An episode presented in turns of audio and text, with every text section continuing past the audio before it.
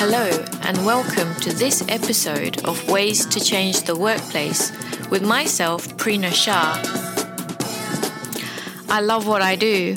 I'm a global leadership coach, a consultant, a trainer, a keynote speaker, a podcaster. I help you to develop your leaders, your teams, and I help you to optimize your organizational cultures. I'm here to help you find ways to change your workplace. Why? Because we spend more time in our waking day at work than we do with our loved ones. It has to be a good place to be. So in this podcast, you can expect a mix of interviews with amazing thought leaders and then some solo episodes from myself as well. Get ready! Sharn is the head honcho of Asian Female Entrepreneur Collective. Sharn is also an ex-mega global wedding planner for Asian weddings. Sharn is now focused on helping Asian entrepreneurial women to succeed in their side hustle or their main gig, essentially. Sharn, welcome. Today, I really want to talk to you about a topic that's close to my heart, and I'm going to title this Breaking Workplace Taboos for Asian slash migrant women. First off, welcome. Thank you so much for having me. I'm so, so excited for this conversation. Excellent. Sharn, to kick off, do you want to tell us a little bit about yourself and your migrant story, please? Yeah, sure. So I'm based in the U K and I predominantly at the moment coach Asian female entrepreneurs on mindset and business. As you said, like before, I had a pretty successful luxury Asian wedding planning company. So that's where my business experience came from, because I think uh, nowadays a lot of, you know, a lot of time, like people just go into kind of like business coaching. So for me, it was really important to have a successful business before being part of this pyramid scheme of coaches, coaching, coaches, coaching, coaches. So that's like my background in terms of what I do. And my migrant story really is one that has been quite painful, I would say, from childhood. So I was born in the U K. My parents were a very strict British Punjabi family. So they were born in India, and basically they couldn't speak that much English. So predominantly they had like factory jobs, like manual skilled jobs. And when I was little, we didn't have that much. I actually grew up on the roughest streets of my hometown, surrounded by drugs and prostitutes. And we didn't move out of that house until I was like fourteen. And as a young child, like so many of us, we grew up really fast, especially for me. You know, my brother had like learning difficulties. So I almost became the father of the family from a really young age. I was interpreting for my parents. I think I remember like my first memories at the age of five. And I had a lot of responsibility from a really young age. You know, I remember like completing like my parents' mortgage applications at the age of eleven or twelve. So when we moved, I helped them with that process. I was going to like the meetings with like my mum. So when I was growing up, because obviously I looked very different, my full name is Gulshan. So when you go to like the secondary school I went to here in the U K was predominantly all white. So I just felt very different, and I just didn't, like my name was different. I had like really curly hair back then. I just didn't think I was like very pretty. All of my school was practically white. I think I was, there was two girls in my year, including myself, who were Asian. I remember like, looking back at that time and I just think, oh, life wasn't that great back then. yeah, yeah, fascinating. And I have a very similar story to you in that my parents are from Kenya, of a Gujarati background. I was born in Kenya as well, so a second generation Kenyan, and then we moved to the U K. And moving to a whole new country as a child of parents who are not very familiar with it, and as a kid, you have to grow up fast as well. I resonate with a lot of the stuff that you said in terms of helping your parents, and you just have to grow the hell up and just assimilate and do the best that you can for yourself and you and then for your parents and for your siblings as well. Sharn, I also love the fact, going back to your A F E C business, I'm going to call it A F E C, and I'll put a link. Yeah, to yeah, it's too long. Of, I'll put a link to all of your wonderful contact details in the show notes also. But going back to your business, I love the fact that you have that lived business experience as well. So you're not just talking as like, here I am, just pulling stuff out of the air. You've been there. You've been burned. You've had the failures. You've had the successes. You've had the good, bad, and ugly. And now you're sharing that from a place of truth. Absolutely. Yeah, because I was very adamant, like I didn't want to launch my mentoring and coaching business until my wedding planning business was bringing in a certain amount of income, until it was exceeding my corporate income. So I was like very, very adamant about that, because at the moment in the coaching space, like it's not a regulated industry. So especially business coaches, I feel like there's a lot of people that are just teaching like, oh, well, I've got a successful business currently, but, you know, this is how you do it. But the thing is, you know, having your own successful business and then inspiring, coaching, motivating other women to have their own and having strategies that specifically work for them, it's a completely different ball game. So that's what I was like, really, it was really important to me. I might be picking up on, I don't know if it's a generalization, but I might be picking on a bit of a migrant thread here, in that you seem very driven. You had a goal, you wanted to achieve this, and then you wanted to go to your business. I have a similar story again, in that I wanted to achieve all that I wanted to in corporate life, and then I wanted to become a consultant, and which is what I've done now. So I think from a migrant perspective, there's always that drive, the internal drive, and it could be our parents that have built it into us, tiger parenting or whatever you want to call it, or just the fact that you've come from a place which was there, and now you can see all of the opportunities available to you. And I know that you help many women. So I want to understand why you have chosen to focus on Asian slash migrant women as your cohort.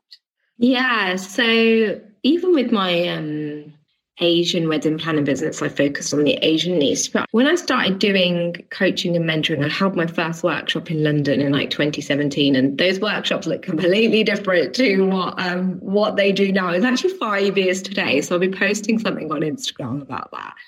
Um, I just felt like as Asian women, we go through so many blocks and barriers and cultural conditioning, yeah. especially when it comes to your business. When you start and grow and scale your business, it's like the biggest personal development and spiritual journey you'll ever go on, because you have to face those parts of yourself that you've never had to face. So like, for example, when you're in corporate, you've got, yeah, obviously you can be doing like great work, but you'll always be supported. You'll always have a salary. If you need to get a promotion, like you can get support in the workplace, or certain people can support you, whether it's your bosses or colleagues.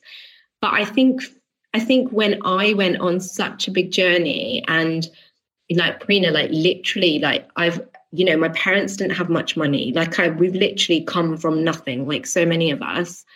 And I think that like my journey has been so transformational to a point where when I first started my business, I just used to think to myself, you know what, I just want to earn like a thousand pounds a month. I was like, I'll just be happy with a thousand pounds a month. And that means that I'll never, ever have to go back to corporate. And I was really, that was just my goal. And then I started seeing slowly, like, actually, you could make like two thousand or five thousand. And I remember like with Dizzy by Dreams, like we had like one month that was like eight thousand four hundred or something. And I was thinking in my head, like, if I can do this one month, I can do it. If I could do it every month, that would equal a six-figure business. And especially in the U K, and even really like globally, I would say, there is so much that I've been through in terms of like my own healing, my own personal development, my own spiritual journey. And I just felt like it was so silly for just for me to keep it just to myself. And when I was did my first workshop in London five years ago, I just did that workshop as like a kind of, I never thought of it as a business. I was just doing it because I had so much marketing, because my background's marketing from corporate days. And the fulfillment and everything that I got from that workshop, like when people are like, oh my God, like it was amazing. I launched my business after this, or my business grew like X amount after this. It was just something special about connecting with Asian women. And I know there's that Asian woman wound there where a lot of us are conditioned to like not trust Asian women, or, you know, it's very competitive and it's like, you know, dog eat dog type thing. But I've never found that with my clients, and I've never found that in my mastermind group. So I know that I've like created something really special. And to be honest, yes, it's more challenging being in an Asian niche because collectively we all have more blocks. Would I have a, a bigger business if I was operating in a non-Asian niche? Probably. But at the same time, I feel like I've been put on this planet to do this work. Like it's really important to me to like dissolve, help people dissolve their blocks and help people cut through cultural conditioning. So that's why I wanted to really coach and mentor Asian women. Yes. So let's talk about our internal common barriers. Now, some of them might be general and some of them our audience will completely think, oh my gosh, I relate. So internal common barriers. Do you have any suggestions or ideas of things that your past clients or current clients come across from an internal common barrier perspective? Yeah, I think internally we go through a lot, especially for those of us that were kind of born probably like the sixties onwards in the nineties. We're conditioned to not um, take up too much space, to not actually put ourselves first, put everyone else's needs first, like be a good girl, don't bring too much attention to yourself. And obviously that's completely different when you're in like a workplace or starting a business, because you almost want the opposite. So in terms of what my clients have been through, I would say that is like a really big one. Those kind of conflicts that you get from a younger age conflicting with now. Yes. I think it's just about normalizing and owning that we live in a different world now, and that also having compassion towards our parents, because they were just doing and saying what they've learned. Yes. And they didn't know any better. It's like us twenty, thirty, forty years time when we might have children and they try and change our views around a certain thing. Yeah. We might be not as open as they might be. So if you think about it, that's not just Asian culture. That, that can be across different cultures. Mm-hmm. It's just about knowing and owning that you get to create your own story now, yeah, and you get to create your own boundaries and really step into that version rather than keep thinking about what's going to bring you down or what's going on in external kind of factors. I think that's really important. Beautiful. And I love the fact that you talk to your past self as well. You know, the young Sharn, the young Prina, we were different people then, and we still carry that child with us, and is talking to the child in a more compassionate manner now and allowing the child to be free in this new world. And so the kind of internal barriers um, you know, you've already spoken to is things like I'm not good enough, or our conditioned roles that you definitely spoke to there. And then there's stuff like I want to, but there's always that but, you know, initially that scary aspect. And then there's our relationship with money. And again, this could be across cultures also. And migrant cultures, there's a different relationship with money, especially if you come from poverty, as you do, and as I have as well. You've seen the other side of life. Yeah. And that's a reality. And money does matter. So there's all of those internal barriers that we have. Now, Sharn, external barriers. Tell me about some of them from your perspective, from your clients and the people that you've helped. Yeah, I think with external barriers, it's it's a lot of the external forces such as parents, and I think husbands and partners is a big one, because often we go on in a journey, especially when you're starting a business or you're progressing your career. And sometimes in that process, in the past, you might not have put your own needs first. For example, you might not have invested in a course or might not have gone away on retreats with other business friends that are outside of your normal network of friends. And I think there's a lot of conflict that comes from, especially partners that I see and husbands. And it's this whole thing around I think ultimately it's wrapped up in fear and control, because when I think Asian women start behaving differently, putting their needs first, honoring their boundaries, honoring themselves, it really jars with the people closest to us, especially if we've got partners and husbands and they're not used to seeing that side of us. You know, I've got some clients at the moment and their partners either manifest as like they're not very supportive, or they can get jealous, or they can just not understand what's going on. And when you're trying to grow a business in this day and age, personal development and business go hand in hand. You cannot grow an online business in twenty twenty-two or beyond without going on that journey of, you know, growth, or as much as like personal development, growth, and and all spirituality and healing.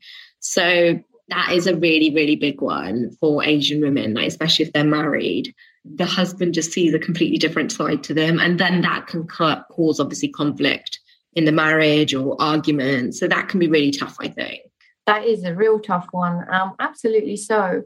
Yeah, we have these assigned roles if you're in a traditional kind of relationship. Yeah, that as well. And I think so many times, like I see with a lot of my clients, they struggle with all of the roles that they have to do, especially if you're married into a bit of more of a traditional family. And say, for example, like, I don't know, like your husband's like the only son, like son of the family. That puts a lot of pressure on the woman, and they're trying to juggle their business, juggle their children, juggle their marriage, sometimes juggle their full-time job. And it's almost like, and I found this, and I don't even have children. Like in the past, I found that we end up taking a lot of responsibility for everything. So I have these conversations regularly with my clients where they feel like their husbands or partners, they're almost, not everyone, obviously we don't want to generalize or man bash. A lot of Asian men, with the way they're conditioned, is their mums did everything for them. Yes. The cooking, the cleaning, the ironing. So that almost gets passed on to like the daughter-in-law. And if you're running a business, like I don't even, I obviously run this business full time. I just wouldn't have, I just don't have time for all these other things. I just don't. Because I think when you're running a business, you have to go all in, and it, it can be all consuming. Yeah. And I think what they really struggle with is A, those basically like on a physical level, all of that workload from different areas, but also like asking for help. We're so used to things being hard. Yeah. You know, hard, we're hardwired to think, oh, things always have to be hard. We have to do it. We have to be the savior. And we just don't ask for help. And unfortunately, then you end up with a situation like burnout, or you just break down, really. Asking for help, that is a massive lesson, isn't it? Just other external barriers I was thinking of when I was preparing for our conversation, you've alluded to a lot of it, the whole work-life balance, and then being questioning by your family. And if you've got a close-knit family, as many migrant and Asian families have, but why are you doing this? Yeah. Will you still earn that much? You know, will you still earn blah, blah, blah? The money talk and the, the purpose, the why talk as well. It's very demoralizing. Yeah, it is. Those kind of traditional structures don't work now, because we're we're living in twenty twenty-two where you can just make money like from the internet, right? From Instagram or Facebook. And it's really difficult for them to understand that concept, especially if you come from a family where it's deemed to, you know, the only good job that you have is a doctor, accountant, a teacher. Like, you know, I, obviously I'm stereotyping, but a lot of Asian families do think that. And it's almost like they don't understand that concept, that you can earn money from like online spaces. But also, I think what they also don't understand is it's a process. Mm-hmm. So like when you start your business, I think a lot of them maybe have expectations like, oh, you're just going to post once and like the clients are going to come flooding in. And it just doesn't work like that. So if you went for a job, like you would start at X amount salary, that it doesn't work like that in the business space. Like, you know, when I started my business, like I had a few, good few zero income per months, because it takes time to build up your business. So I think that's something that they don't understand either, especially like a lot of creators and influencers now. They're quitting their big corporate jobs to go full time in their business, because ultimately like your income is only capped by your mind and your imagination. And they they don't understand that. They don't get it. Yet. Yeah, yet. um, so do you have any words of wisdom for people in this position, or people who are just torn as well? You know, there's that internal conflict that happens because of everything that we've spoken about. Any words of wisdom from you, Sharn? I think that you have to have a vision and a mission. And it starts with, always starts with that. If you don't have a vision or a mission, or you don't know what you're working towards, yeah, it's really hard to like get motivated, you know, very, very difficult. So even if you're in your like job at the moment, have a vision for where you want to be at the end of this year. Have a vision of where you want to be this time next year.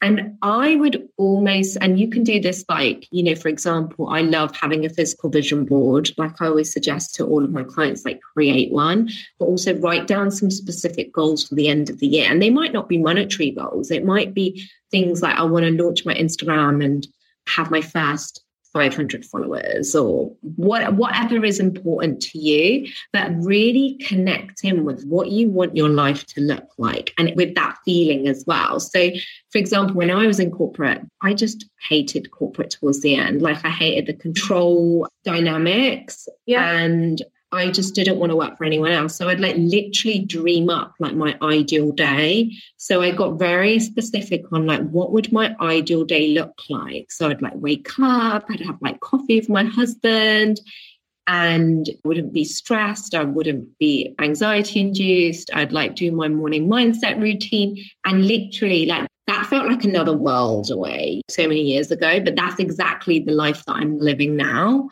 But I think it's really important to be really clear on what your vision is, but also the feelings behind it, because a lot of people don't really put much emphasis on what they want to feel. And feeling is really important. So for me, like this year for us, like it's been more around feeling calm, feeling more easeful, feeling more chilled, rather than this panic, like hard work energy all the time. Obviously, we're working hard, but we want to bring in a different energy into the brand, because before we've done like massive hustle, which is amazing, obviously. And I think the other thing I would say that has like really served me well is, and my clients as well, actually, is if your family and friends and partner are open to speaking about business and supporting you, great, chat to them. But I think that you have to keep your goals private and just work on them, because as soon as you start getting outside energy into your and thoughts into your business, it really demoralizes you and it can really mess you up. So I think getting into like groups, obviously I've got a free group, which we'll send you the link for as well, which hopefully we can um, link it in the show notes, but getting around communities, or like hanging around with people that are on the same path. This is one of the reasons why I run group programs. Obviously I do one-to-one as well, but the power of groups is really incredible. So I think like just go for it. You just have to go for it, because in terms of building a business, it does take time. It's not overnight. So the sooner you can start, the better, really. Oh my God, go for it. Find your tribe. Do it, but don't show off too much initially. Sharn, you're talking to past Prina. I swear. I swear. I side hustled for years. I held on to a corporate job like it was a frigging security blanket. Yeah. I quit during the pandemic and I haven't looked back so far. So can be done. I, I wish I'd spoken to you then. That would have been amazing. But I'm speaking to you now and I'm really glad I am. Sharn, you also talked about that, have a vision, have a mission. And generalizing, but at speaking as a migrant and with your story and listening about you and the way that you think and the way that you work also, migrants tend to be driven. Therefore, you can easily create your vision, your mission, the feelings that you talk to as well. What do you want to feel? That's an aha moment for me there as well. I'm going to add that. That's my homework from this podcast. May be yours also, listeners. There's so much that we can do right now to get us to where we need to. And with that comes a lot of hard work also. It's not just going to happen overnight. You've got to put the hard yards in as well, yeah? Yeah, absolutely. Find your tribe. Find the people who are going to support you, and find the people who are true to you and your dreams. So big, big lessons there. Thank you, Sharn. I have one final big question for you, Sharn. If I was to hand you a magic wand, what is one way that you would change the way of the workplace? I think it's really important that even the workplace and business as well, and th- this has really come to light after, you know, especially the Black Lives Matter movement, like a couple of years ago, yep. that obviously there wasn't representation. And I think that really needs to be played out in the workplace. So I would love, love like for workplaces to be more inclusive, but also like really look at like people's backgrounds and where they've come from, especially when they're from marginalized backgrounds, because we have our own different cultural blocks. We have our different confidence blockers. We're completely wired differently. Yeah. Um, and a lot of my clients, the reason why they work with me is because they've worked with, and obviously I love, like some of my best friends are like white coaches. So this isn't like white coach bashing, but when they've been in a group program, it's not as simple as like, oh, just the coach says, just go live, just you're just doing Instagram live. And it's not as easy as that because we've got our own blocks around visibility and our own internal conflicts. So I really, I'd love like if that could be catered for, you know, like different specific cultural conditioning and blocks and how to overcome that in the workplace. Yes, yes. I talked about a thing called empathy mapping and really getting to the persona of people and understanding who they are, where they come from, what they do, yeah. what drives them, what influences them, what their pain points are, because we're all so different. And talking about different, Sharn, I mean, you're brown, I'm brown, we're both Asian, but you're Punjabi and I'm Gujarati. So there's intersectionality within us also, you know, like, brown is just brown. There's just so much there that I think the yeah. workplace yet needs to evolve with. And thank you so much for that last note. I will end it on that. I feel like I could talk to you forever, Sharn. Um, maybe another podcast in the making in the future. Thank you so much for your time today. Thank you, Prina, for having me. If you want to meet great thinkers who stand against crappy workplace cultures, lousy leaders and toxic teams, then you need to join the Ways to Change Your Workplace Facebook group, which is linked in today's show notes. I will see you in the next episode. Bye for now.